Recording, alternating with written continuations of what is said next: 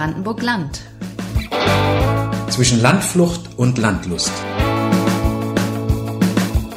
Gespräche mit inspirierenden Menschen, die das Land bewegen. Ein Podcast mit Kerstin Dorscht Und Wolfram Scheller. produziert von Theaterland.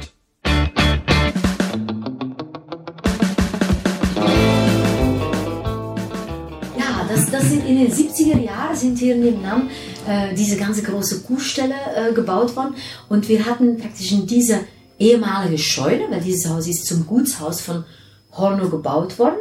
So waren wir die Scheune. Der eine Nachbar war der Pferdestall, der andere war der Kuhstall. Und man hat zu DDR-Zeiten ein Drittel ausgebaut als LPG-Küche für die ganzen Bauern, die da ihr Mittags gegessen haben und abends gefeiert haben. und So. Ja. Somit war das fertig gefliest, sodass wir nur mit drei kleinen Temperiergeräten, ein paar Formen, die Rohschokolade kam aus Belgien, weil übrigens, wenn Sie gefragt haben, warum die Schokolade auch anders ist, also die Füllungen in kleine Menge, belgische Spezialität, aber die Rohmasse kommt fertig aus Belgien heran, wird teilweise speziell für uns angerührt, aber die wird nach einem Reinheitsgebot hergestellt. Wie in Deutschland fürs Bier haben wir in Belgien praktisch. Ja, und das heißt 100% Kakaobutter als Fett. Und Kakaobutter ist das feinste Fett, das es gibt. Es schmilzt genau bei Körpertemperatur und es ist unschädlich für Herz und Gefäße. Also wer so mit Herzinfarkt oder, oder äh, Gefäßkrankheiten zu tun hat, soll unbedingt nur Belgisch. bittere, Scho belgische Belgisch bittere bittere Schokolade. So, ich beiß jetzt hier mal in eine Praline. Was ist das? In welche beiß ich da? Das ist unser Nusssplitter. Aha. Die Nusssplitter hat sehr viele, also Mandelstifte und ähm, Haselnussstückchen und die sind dann, die werden aneinander zusammengehalten durch Nougatcreme. Also die äh, Pralinen, die Sie in den Pappschachteln einfach in den, in den Kaufhallen kaufen, da steht zwar belgische Praline drauf, es hat aber nichts mit der echten belgischen Praline zu tun, weil da kaufen Sie praktisch nur Zucker. Die haben aus zwei Gründen großes Interesse, ganz viel Zucker äh, reinzumachen. Die Haltbarkeit wird extrem erhöht und der Preis wird enorm gesenkt, durch den Zucker. Und eine echte belgische Praline ist in kleine Menge. Sie haben ja vorhin den Kessel gesehen, das ist ja vielleicht maximal 5 Kilo Creme, die auf einmal angerührt wird, weil wir immer nur nach Bedarf die kleine Menge Pralinen machen. Ja. Ich kann jetzt erstmal nicht sprechen, Wolfram. Brandenburg-Land ist zu Gast im Schokoladenland. Im kleinen Dorf Hornow in der Lausitz. Wir treffen Rudele Mattesen, die Geschäftsführerin der Konfisserie Felicitas. Die Lausitzer Rundschau nennt sie eine Frau, die die Lausitz bewegt. Mehrfach wurde sie zur Unternehmerin des Jahres ausgezeichnet. 2019 bekamen sie und ihr Mann Peter Bienstmann vom Ministerpräsidenten den Brandenburgischen Verdienstorden verliehen. Seit beinahe 30 Jahren leben die beiden gebürtigen Belgier als Unternehmerpaar in der Region. Mit Pioniergeist, familienfreundlicher Unternehmensführung und wirtschaftlichem Erfolg. Ihr Weg von Belgien in die Lausitz führte über Nigeria. Dort arbeiten die beiden Ende der 80er Jahre in der Entwicklungshilfe, sie als gelernte Krankenschwester, er als Ingenieur. Dort erzählen ihnen zwei befreundete Belgier von der Lausitz, wo es Platz, Potenziale und viel Wald gäbe. Auf der Suche nach neuen Herausforderungen und Abenteuern werden Chudele und Peter neugierig. Während sie nach Antwerpen zurückgeht, um erst einmal eine Ausbildung als Hebamme zu beginnen, reist ihr Mann in die Lausitz. Seine Begeisterung ist so groß und ansteckend, dass beide schließlich gemeinsam aufbrechen, um in der Lausitz ihr Schokoladenglück zu finden. Aber ich muss mir vorstellen, wenn man als Belgierin mit handgemachter Schokolade aufwächst, dann in Nigeria wohnt, gar keine Schokolade kriegt, es waren zwar Kakaoplantagen, aber keine fertigen Produkte, dann hat man so ein bisschen Ent- Entzugserscheinungen danach. das war der Und das war Grund. der Grund, warum wir sofort, also ich, weil nämlich dann in Antwerpen, also diesen Kontrast gar keine Schokolade, in Nigeria, äh, und dann in, in Antwerpen war jede Straßenecke Chocolatiers, überall. Ich konnte mein Chocolatier äh, jeden Tag aussuchen.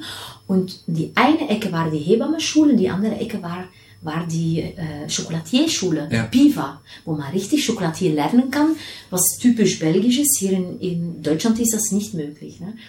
Und äh, deswegen, ich bin dann praktisch in, als, als lernende Hebamme beim ersten Besuch mal nach drei Monaten mitgekommen, wo mein Mann und die beiden Freunde den zweiten Besuch äh, absolvierten.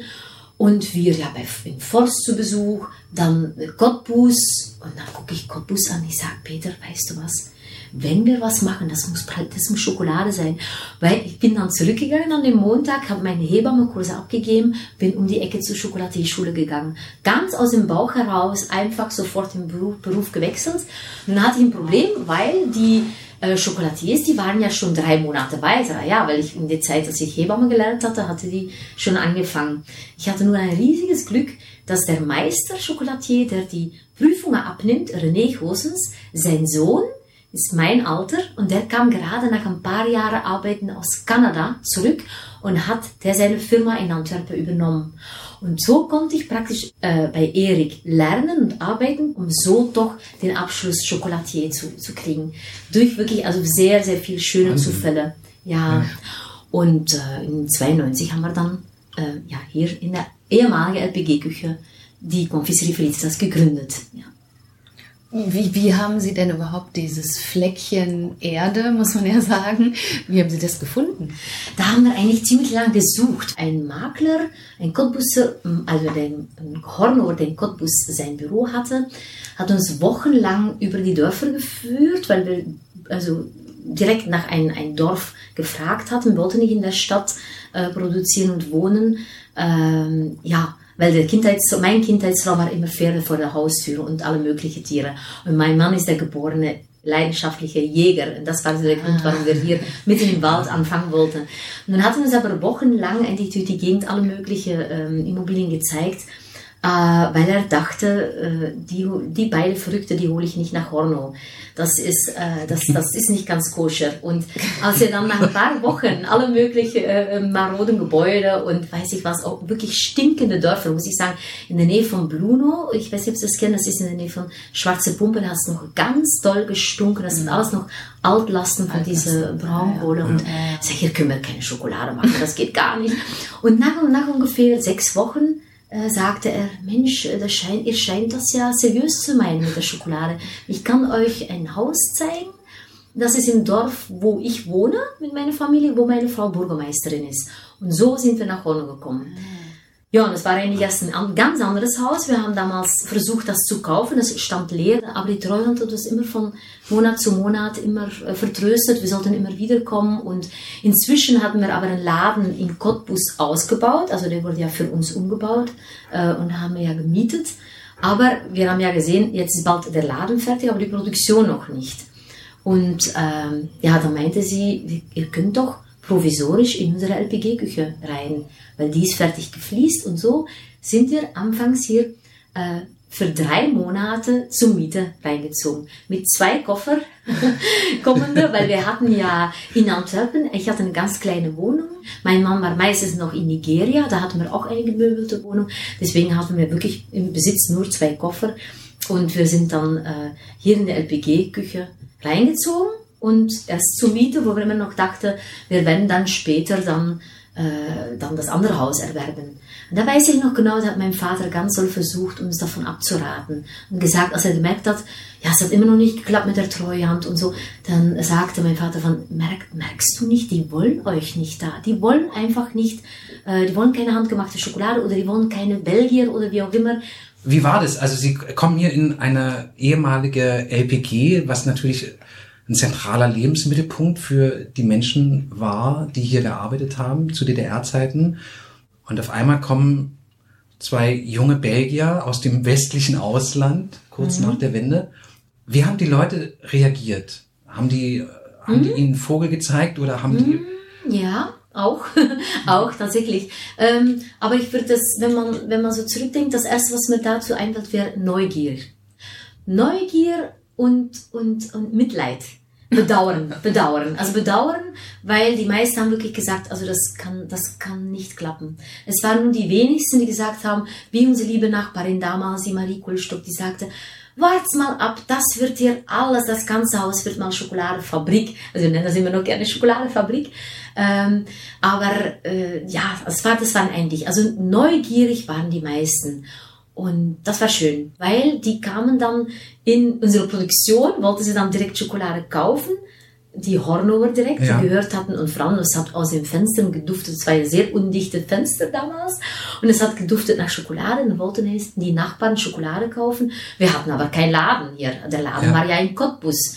Ja, ich hatte keine Kasse, die Kasse, ich konnte nicht sagen, bitteschön, fahrt äh, 30 Minuten Richtung Cottbus, da stehen die Produkte, die hier gemacht werden, da steht die Kasse. Da habe ich am Anfangs äh, einfach abends, nachdem ich den ganzen Tag äh, produziert habe, erst alleine und dann mit zwei Horner Frauen, habe ich dann aus dem Schuhkarton, das war meine Kasse. Und dann kam äh, die, die Renate Henrisch, die hatte eine Fleischerei am anderen Ende vom Dorf und sie kam mit so einer ganz alte DDR, so einer eisernen Klops, ja, eine antike DDR-Kasse, hat sie mir dann geschenkt und äh, da, dass ich dann praktisch aus dieser Kasse dann verkaufen konnte und war in mein kleines Büro, gleich neben der Küche, hatte ich so vier mal vier Meter Büro und da war ein Bücherschrank und da war, habe ich dann die Akte rausgenommen, Schokolade rein und das war der erste Laden. Ein Bücherschrank mit Schokolade und eine DDR-Handkasse. Und da fanden die Leute nicht schlimm. Die sind trotzdem Dienstag und Freitag immer mehr Leute, erst die Nachbarn, dann die hatten dann andere Hornauer mitgebracht, dann kamen sie auf, aus umliegenden Dörfern und dann immer von weiter weg kamen die Leute. Äh, Das ist ja wahnsinnig, also beeindruckend, also Aufbruch. Also, Ja. äh, aber ich kann mir das gar nicht so richtig vorstellen. Also die Leute hatten ja wahrscheinlich auch ganz andere Dinge im Kopf. Die DDR wurde abgewickelt, dann kamen sie Ja. und wollten exquisite Qualitätsware und die Schokolade schmelzt auf der Zunge und all dies. Das äh, kriege ich gar nicht so im Kopf zusammen, dass die Leute sich dann trotzdem neugierig, wie Sie sagen, Ja, ja. überhaupt auf dieses, auf ihr Experiment eingelassen Ja. haben. Der Duft von Braunkohle hängt in der. Luft und Sie versuchen mit dem Schokoladenaroma dagegen anzuarbeiten. Es war schon äh, nicht nur mutig, es war schon verrückt, das stimmt. Und genau das, was Sie vorhin gesagt hatten, von, äh, dass die Leute was anderes am Kopf hatten, da fällt mir der Spruch ein, von einem Mitarbeiter von der Deutschen Bank. Äh, wir waren nämlich bei aller Banken damals und wollten ein kleines Kredit, um diese Firma hier aufzubauen. Und äh, alle haben Nein gesagt und alle haben uns wirklich einen Vogel gezeigt, sonst geht nicht. Und einer äh, bei der Deutschen Bank sagte, beim ersten Besuch, ach, Sie wollen einen Kredit für eine Schokoladefabrik, aber ich hatte noch keinen Abschluss Schokolatier. Also ich war Krankenschwester, mein Mann war Ingenieur, wir waren belgische Nationalität, aber unser Wohnsitz war damals noch in Nigeria. Also dann kann man verstehen, dass es nicht ganz glaubwürdig rüberkam. Und er sagte dann, äh, gucken Sie in den Geschäften in Cottbus, hier ist überall Schokolade, machen Sie was anderes. Gut, wir so ja, zurückgedackelt. Ich wieder nach Antwerpen. Und von der Lehre beim nächsten Besuch hatten wir für den gleichen, wir haben einen zweiten Termin gebeten und ich hatte ein großes Ballotin, so nennt man, so eine typisch belgische Verpackung. Und ähm, hatte ich mitgebracht mit selbstgemachte Pralinen. Und äh, wir packten diese Schachtel aus, um ihn zu überzeugen. Und er sagte, aha, ich verstehe.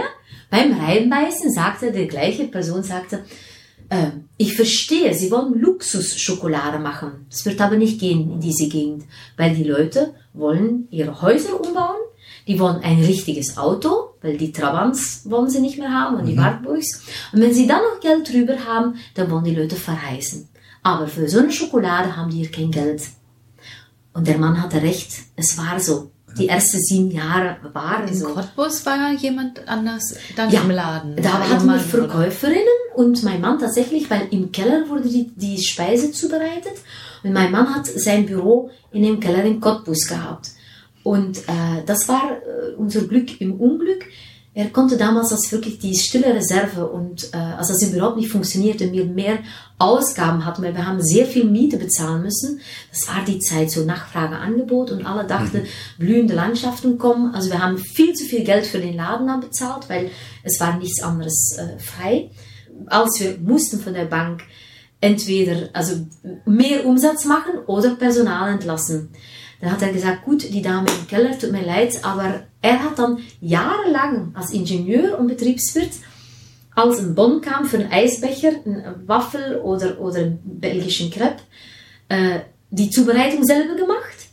Und wenn nichts kam, hat er die Buchhaltung gemacht. Also das tat mir so leid, weil ich dann, er war, er war sieben Tage in der Woche, das waren sieben Tage geöffnet, das sind so die. Ringe, wo man denkt, oh, war das hart. Äh, und ich saß dann erst hier mit ein kleines Kind, ein paar Jahre später mit zwei kleinen Kindern, immer alleine, ja. zum Glück mit der lieben Nachbarin, aber mein Mann war immer weg, er hat ja. eigentlich diese Zeit die Kinder nur schlafend gesehen. Ja. Bis er dann gesagt hat, so kann es nicht weitergehen. Es fing an zu laufen, aber viel mehr hier in, mhm. in dieser alten Stall als da in den schön ausgebauten Laden. Und dann haben wir gesagt, so, 1999, mein Mann hatte die Idee, den, unser alten Opel Ascona voll Schokolade zu packen und Richtung Dresden, Richtung Berlin zu fahren. Er war dann praktisch der erste Vertreter von Felicitas, ist dann einfach Klinkenputzen gegangen. Bei Hotel Kempinski haben wir dann angeliefert und alle möglichen kleine und größere Süßwarenfachgeschäfte haben wir dann beliefert und wir haben das Kaffee dann an eine Freundin von uns abgegeben. Aber ganz schnell danach kam eigentlich für uns eine Wende. Und das war ungefähr sieben Jahre, schreckliche, magere Jahre für uns. Wir haben so arm gelebt, eigentlich, wir haben das nur durchgehalten, weil wir wussten, in Nigeria geht's den Leuten noch viel schlimmer. Das hat uns so eine Lehre fürs Leben gegeben. Ja. Wir hatten wirklich echt nichts, ja, außer Schokolade wir und Schokolade ernährt und die Nachbarin hat uns zu essen gebracht. Das war so lieb. Und einfach so viel selbst zurückgesteckt, wo man denkt, oh lala, es war unheimlich schwierig, aber wir glaubten an dieses Produkt. Und wir hatten hier ein Leben entdeckt, so dieses, auch so dieses Kontrast mit, mit Nigeria, ähm, was uns so gefallen hat, dass wir so, so frei und so, uns so sicher gefühlt haben, ohne Chauffeur rausfahren können, ohne Bodyguard in dem Wald. Wir ja. mussten geschützt hinter Stacheldraht mit äh, Nightwatch, ja. Daywatch, weil sonst wären wir ums Leben ja. gekommen. Ne? Für, und das war äh, echt eine sehr, also das war eine sehr schwierige Zeit. Deswegen lieber dann so, so einfach und, und arm, aber oh, das war schön. Wir mussten nicht mal die Tür zuschließen und unsere Autos, das war alles. Ich bin übrigens als letzte Trabant gefahren. Alle haben ihre Trabis in, in ja, ich bin jahrelang Trabant gefahren. Ja, genau. Wo bin ich denn singen geblieben? Das war wirklich die Zeit, dass dann nach und nach und dann, nach sieben Jahren ungefähr, kam für uns eine Wende. Weil die Leute hatten von diese bestimmte Schachteln, ohne Marke zu nennen, ganz die Nase voll. Es waren bei jedem Geburtstag immer die gleichen Schachteln zu sehen waren. Und dann, und zum Glück muss ich sagen, die Lausitzer, die feiern gerne. Wir wurden ja sehr schnell aufgenommen ins Dorfleben, also Sportfrauen oder im Hornower Chor. Und ein paar Jahre später ist mein Mann dann Jäger geworden und so. Und dann kommt man so bei diese Feiern, dann sieht man so, was die anderen, die uns noch nicht kannten, was die dann so schenken. Ja, diese Pappschachtel. Und dann kam unsere Kunde oder wir mit so ein, so ein Herz und dann so ein Spruch drauf. Wow, wo kommt denn das her? Aha, also das war die laufende Mundpropaganda. Ja. Und somit kamen so viele Leute hierher, dass wir, äh, 96 war das dann, als die Treuhand sagte, ihr müsst raus oder kaufen, dann hat mein Vater, der dann auch gesehen hat, oh lala, daran geglaubt hat und mein Manns, also meine Eltern, mein Manns Eltern, weil die haben uns dann auch praktisch gerettet. Die haben dann äh, Geld geborgt, sodass wir dann äh, diesen Anteil von diese Hälfte von der Treuhand kaufen konnten. Und dann haben wir in 98 so ging das so ein Schwung nach oben und dann haben wir praktisch äh, Kredite bekommen von der Bank, die uns erst nicht glauben wollte, für die erste Erweiterung. Und da gab es auch die erste Förderung vom Land Brandenburg, weil wir auch damals nur Frauen eingestellt hatten. Das ging auch nicht anders, weil wir hatten äh, nur einen kleinen Umkleideraum, wir konnten keine Männer reinstellen. Das war damals der Grund, obwohl Chocolatier ein Männerberuf ist. Ne? Mhm. Nochmal äh, ähm, zwischengefragt, weil das mit der Treuhand ist natürlich interessant. Ne? Wie war Ihre Erfahrung im, im Umgang mit der Treuhand? Weil es natürlich so ein Thema ist. Wir hatten letztens ein Interview, wo letztlich auch nochmal klar wurde, wie übel die Treuhand gerade in den ländlichen Regionen zugespielt hat. Ähm, wir haben auch, auch äh, üble Erfahrungen gemacht. Also die hat Ihnen schon die Pistole auf die Brust Ach, gesetzt und gesagt, ähm, jetzt oder nie? Ja, äh, die haben uns auch belogen sogar. Wir hatten tatsächlich damals von, von unserer stille äh, Teilhaber die hatten das Geld parat, um das andere Haus zu kaufen. Nun muss ich sagen, Gott sei Dank, dass es nicht geklappt hat, weil das war mitten im Dorf, wir hätten niemals so erweitern können. Also das soll so sein. Da hat bestimmt die liebe Gott nachgeholfen, dass das nicht geklappt hat. Und dann aber, ähm, wir haben das dann äh, schätzen lassen und wir hatten einen Schlüssel, die Bürgermeisterin hat einen Schlüssel und wir hatten einen Schlüssel. Die hat uns einfach ja. den Schlüssel schon gegeben und wir haben das Haus äh, auf unsere Kosten von einem Guthaber schätzen lassen und wollten das kaufen. Es war marodes Gebäude, 57.000 Mark. Und das war trotzdem nicht möglich zu ja. kaufen. Als wir dann inzwischen uns abgefunden hatten mit dieser LPG-Küche und das flüssige Geld alle war, wir konnten nichts anderes als einfach arbeiten in diese Küche. Und es hieß, und wir haben ganz viel Miete bezahlt übrigens, sehr viel Miete bezahlt. Dann, äh, und dann sollten wir diese Hälfte für 90.000 Mark kaufen. Hatten sie erst den Preis aufgesetzt ja, und dann haben sie einfach äh, uns belogen, weil die riefen mein Mann und sagen, äh, ja, wir waren inzwischen noch mal da, von Berlin aus, wir haben noch mal da. Und das kostet jetzt so viel Summe, ich glaube das Doppelte oder so. Und dann sagt mein Mann, sie waren noch mal da äh, irgendwie stimmt hier nicht, weil wir haben den Schlüssel hier, wir arbeiten hier drin. Also sie haben uns richtig versucht abzuzocken und haben äh, richtig gelogen, glatt weggelogen. Ja, die haben einfach nur vertröstet, vertröstet, vertröstet, weil die hatten keinen Grund, uns das nicht zu verkaufen. Ja. Wissen Sie, wir kamen mit Geld aus dem Ausland, wollten hier investieren und die haben uns nicht gelassen. Nur aus einem Grund, wenn die ihre Arbeit gemacht hätten, dann wären die ihren Job, also das Gefühl hatten, dann wären die ihren Job los, dann werden sie nicht mehr, werden sie nicht mehr gebraucht. Das war der einzige Grund, warum wir verstanden haben, dass die uns das Autos nicht verkaufen wollten.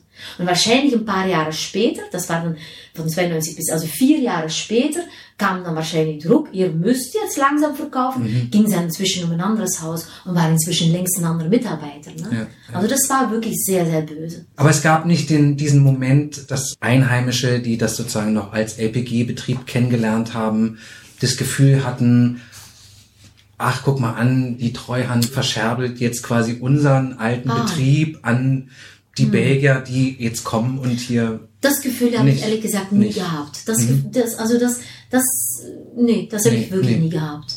Nee. Naja, wir haben uns so, so, gefragt, ähm, so die, die Westdeutschen, das war ja dann auch so die Zeit, die sind ja dann auch rüber in den Osten und haben da eben, ja, einfach gemacht und ähm, sind vielleicht auch über vieles hinweggefahren und ähm, hatten ja diesen Spitznamen. Ja. Besser Wessi ähm, ja. als mhm. Belgier, ja. also weil sie auch von Neugierde gesprochen haben. Nee, ich ja. kann mir vorstellen, dass das vielleicht sogar nochmal was anderes war als äh, ja. die das äh, stimmt, das, ja, das war anders. Deutschen von der anderen Seite. Ja, so. ja. Also wir haben sogar mehrmals die, in Anführungsstriche, Wessis im Schutz genommen, als halt so gelästert wurde. Wir haben sehr, sehr viel gehört. Ach, die Wessis, die Wessis, die Wessis.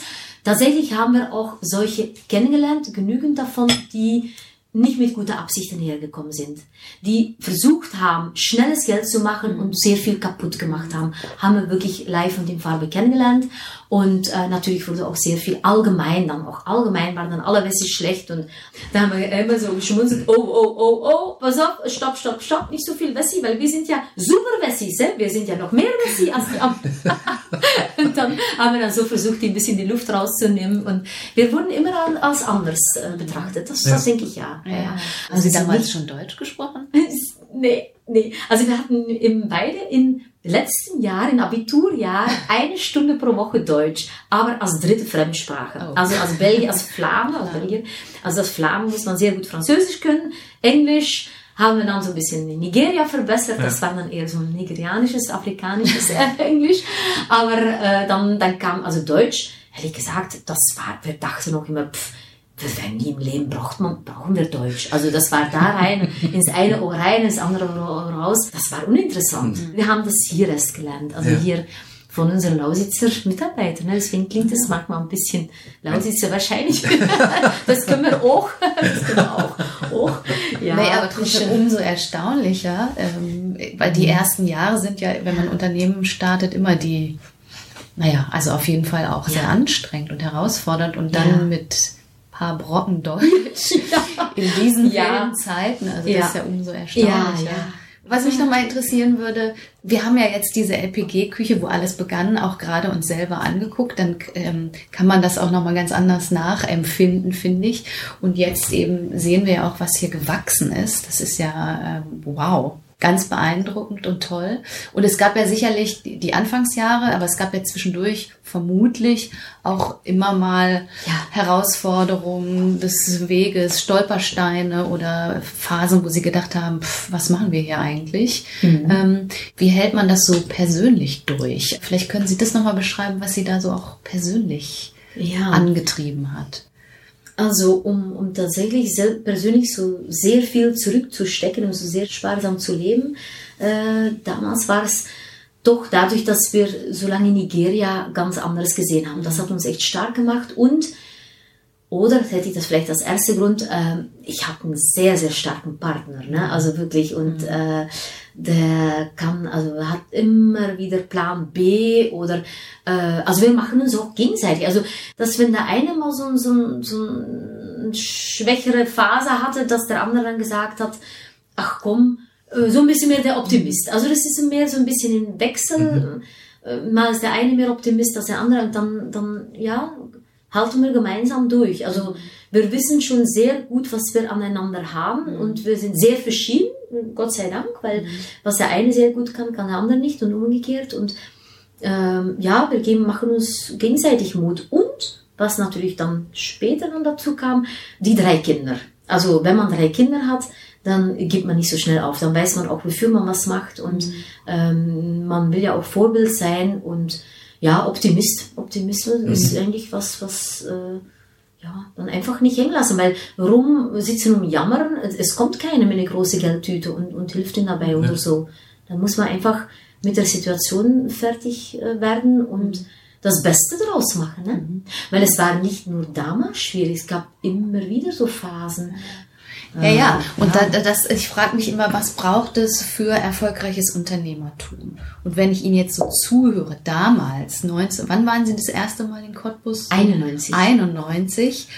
Und durch diese Straßen zu gehen und dann so eine Idee zu haben, damit hier fehlt Schokolade, das ist ja was Visionäres auch, ne? Das ist so, wie, wie, wie Visionär denken können, Pioniergeist, Mut, ja. auch Be Bereitschaft, was zu riskieren. Mhm.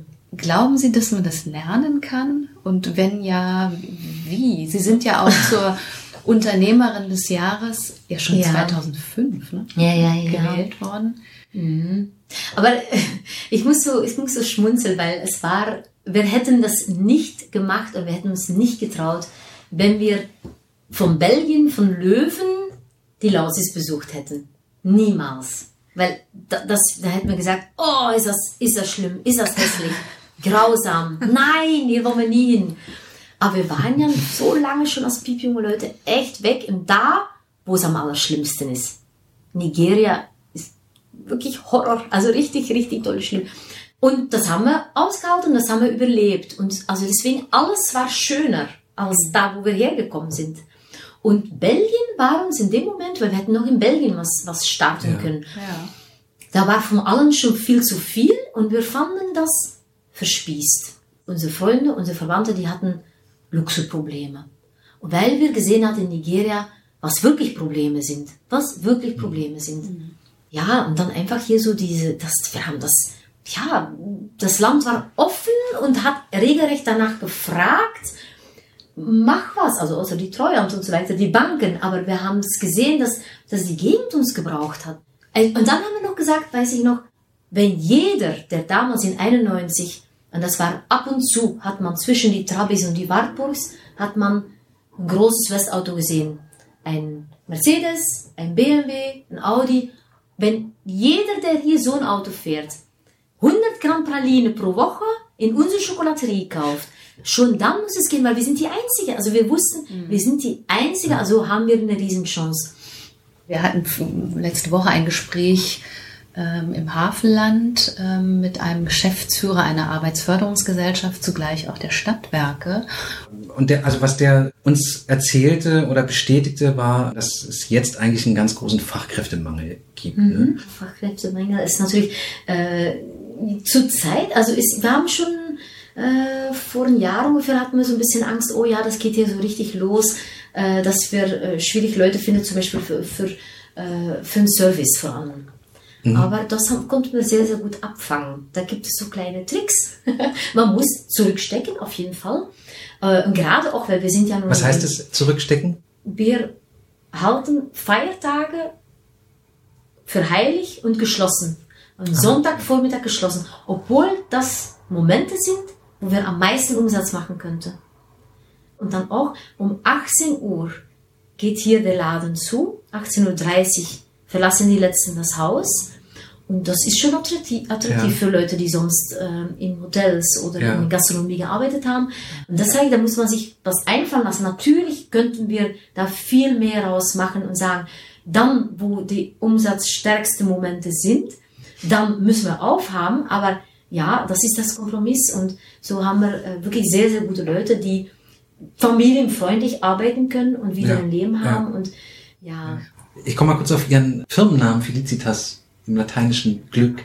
Richtig. Wie findet man Glück im ländlichen Leben, im ländlichen Raum? Freiheit, Platz, Platz zu haben, viele Tiere, die einem bodenständig halten, die einen in Bewegung halten und ja, auch das Glück, hier äh, wohnen und arbeiten zu können gleichzeitig. Also immer nah am Lebenswerk zu sein, das macht mich persönlich sehr, sehr glücklich. Ja. Also wir sind ja hier in der Lausitz und ähm, die Lausitz macht einen großen Strukturwandel durch, hat einen großen Strukturwandel durchgemacht. Wie sind da Ihre Erfahrungen und was, was denken Sie, was braucht es jetzt weiterhin, um äh, die ländliche Entwicklung voranzutreiben? Also es, was uns große Hoffnung gibt, das sind natürlich diese Cottbuser Ostsee und der Tourismus rund um Lausitzer Seenland. Mhm. Aber das ist natürlich nur ein kleiner Teil, was das kann natürlich nicht die Braunkohle nicht ersetzen. Ne? Das ist was, was eine ganz andere Liga. Aber im Kleinen, im Kleinen, was helfen könnte, tatsächlich auch die besseres Fahrradwegenetz, dass das un unterstützt wird, dass es ähm, besser öffentliche Verkehrsmittel, dass es die Anbindung, weil das ist miserabel. Ist, ich weiß, dass ganz viele äh, auf dem Lande, wenn man dann auf einem Lande, was sowieso eine Modetrend ist, man sieht viele Berliner übrigens, die hierher ziehen, die wollen was aufbauen, äh, eine kleinere, kleine Landwirtschaft, so Ökobauern oder so, ja. wenn die besser erreichbar wäre, wenn man die unterstützen würde, es würde einer Region enorm, enorm helfen, weil wir sind hier in einer tollen Region, genau hinter dem Spreewald. Die Lage ist wunderbar, auch für uns, obwohl viele sagen, was ist das hier? Äh, zwischen Wald und Wiese, so eine schlechte Lage, das könnte doch nicht schlechter sein. Ja. Und man kann nicht mal äh, mit, mit dem Bus oder so. Aber wenn das natürlich ein bisschen, wir können nicht erwarten, dass ja. hier ein Bahnhof gebaut wird, aber wenn man darin investieren würde, dass die Leute beweglicher sind auf dem Lande, ja, das, das könnte, könnte helfen. Würde uns auf jeden Fall auch helfen und ähm, ja.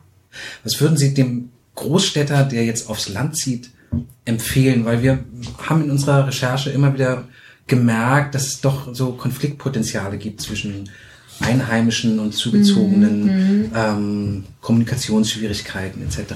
Mhm. Was würden Sie Menschen empfehlen, die sich irgendwie hier niederlassen wollen als ja, man muss schon, ich würde empfehlen, man muss schon wissen, was man tut und äh, authentisch bleiben, sich selbst bleiben.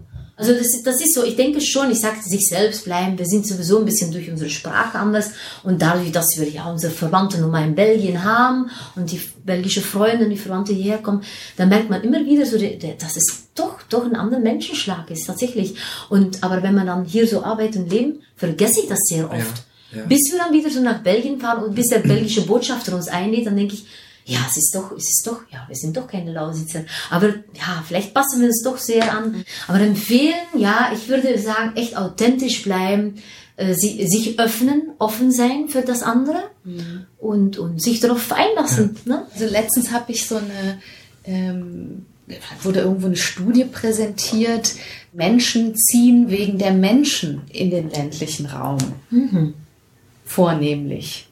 Ne? Also jetzt ja. doch weniger wegen Arbeit, ja. sondern wegen anderer Menschen, die sie vielleicht da auch schon kennen. Und das heißt ja. aber ja dann möglicherweise auch, dass man dann trotzdem, auch wenn man jetzt wegzieht, möglicherweise aus der Stadt, unter sich bleibt. Also die anderen Ah, Berliner ja. sucht. Ne? Ja. Und, ähm, und da die Frage, sind wir denn noch in der Lage, miteinander zu reden? Ähm, also sich wirklich auch auf den anderen einlassen und den, dem anderen zuhören und auch die andere Meinung akzeptieren und annehmen und respektieren. Ne? So. Und dann frage ich mich natürlich, wie geht das, ähm, wenn da so andersartige Geschichten aufeinander prallen? Oder es wäre ja auch eine Möglichkeit, dass man sagt, das geht einfach nicht. Also dann ist auch nicht so schlimm, dann gibt's halt diese Parallelwelten. Ja, die Berliner. Aber ich denke, das ist, wenn, wenn Sie jetzt das angesprochen haben, wenn ein paar Berliner aufs Land ziehen und oder zum Beispiel diese Rückkehrer, die, ähm, die Rückkehrer, die hier aufgewachsen sind, jahrelang im Westen und dann wieder, die, die hängen sehr viel zusammen. Das stimmt, das stimmt schon sehr. Vielleicht ist das gerade unser Glück, unser Glück oder hat es das einfacher gemacht, dass wir solche Leute nicht hatten, dass wir hier zu zweit, also mein Mann und ich, äh, und dass wir uns sowieso äh, unseren Freundeskreis, Freundeskreis hier gesucht haben. Ja? Und die Leute dann auch mit einbezogen haben. Zum Beispiel, ich weiß noch, die erste Pralinen, die ich gemacht habe, da hatten wir noch nicht den Laden dort. Das war aber Probestückchen. Und die hatte ich, dann war ich aber schon beim Sportfrauenclub. Und da hatte ich gesagt, so, jetzt geben wir die Pralinen Namen. Äh, helf mal bitte. Wie nennen wir die? Wie nennen wir die? Und also zum Moment das vergessen, also die, die Sportfrauen heute, also die Horror, die wissen das noch wie heute. Das, ah, und Wodka-Wedel, das habe ich noch äh, bedacht. Das war wie Uschi, die sagte Wodka-Wedel, nicht damals.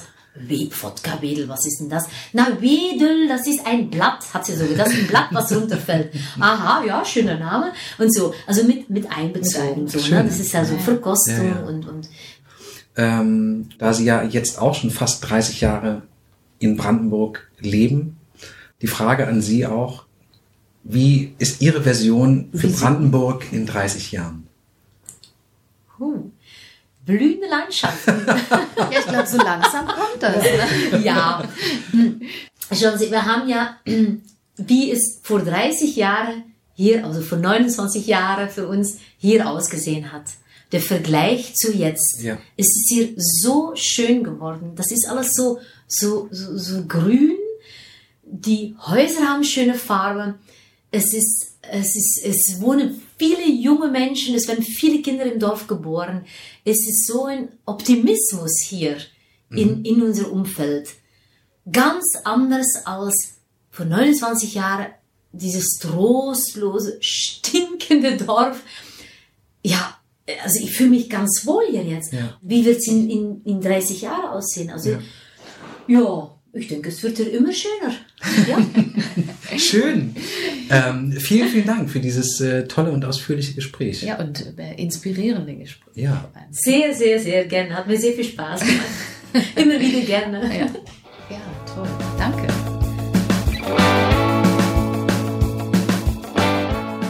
Vielen Dank fürs Zuhören. Wenn dir unser Podcast gefällt, dann teile diese Folge mit deinem Freundes-, Bekannten- und Kolleginnenkreis. Auf unserer Website www.brandenburg.land hörst du jede Woche eine neue Folge unserer Gesprächsreihe. Abonnieren kannst du den Podcast natürlich auch über die einschlägigen Plattformen wie Apple Podcasts, Pocket Casts, Spotify, um nur einige zu nennen.